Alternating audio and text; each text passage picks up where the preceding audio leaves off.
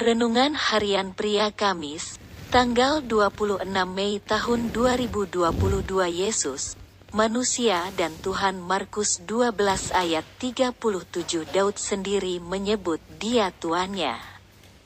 Bagaimana mungkin ia anaknya pula? Orang banyak yang besar jumlahnya mendengarkan dia dengan penuh minat. Orang-orang Yahudi percaya bahwa Mesias, Raja yang diurapi akan datang dari keturunan Raja Daud. Datang sebagai Raja yang membebaskan bangsa Yahudi dari perbudakan musuh-musuhnya. Itulah sebabnya mereka menolak Yesus sebagai Mesias. Raja yang diurapi.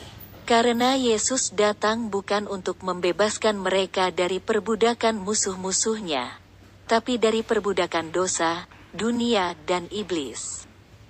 Bangsa Yahudi kurang dan bahkan tidak memperhatikan bahwa Mesias itu juga selain disebut sebagai anak Daud, tetapi juga dikatakan oleh Daud sebagai tuannya.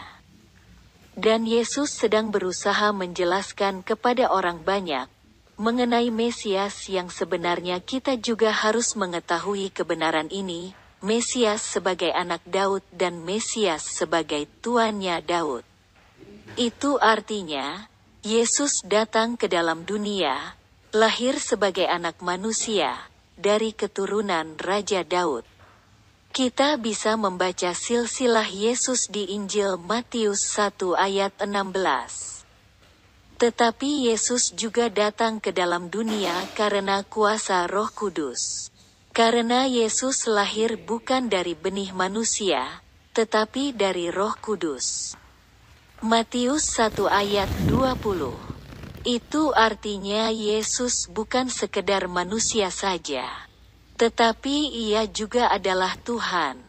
Yesus sebagai manusia supaya ia dapat merasakan pergumulan kita sebagai manusia. Dan Yesus sebagai Tuhan.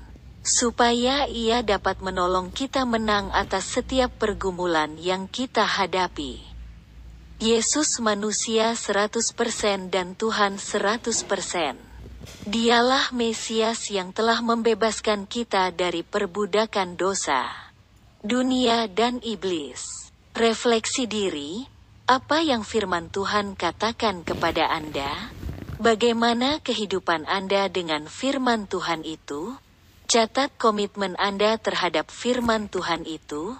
Doakan komitmen Anda itu, Pengakuan iman, saya percaya Yesus adalah Mesias sejati, Tuhan dan Raja yang telah menyelamatkan kehidupan saya.